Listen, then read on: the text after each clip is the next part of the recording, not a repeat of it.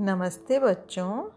आज हम सीखेंगे इ से इमली। इमली है छोटी सी इमली। कुछ खट्टी, कुछ मीठी इमली। लोग मज़े से खाते हैं, स्वाद अनोखा पाते हैं। धन्यवाद।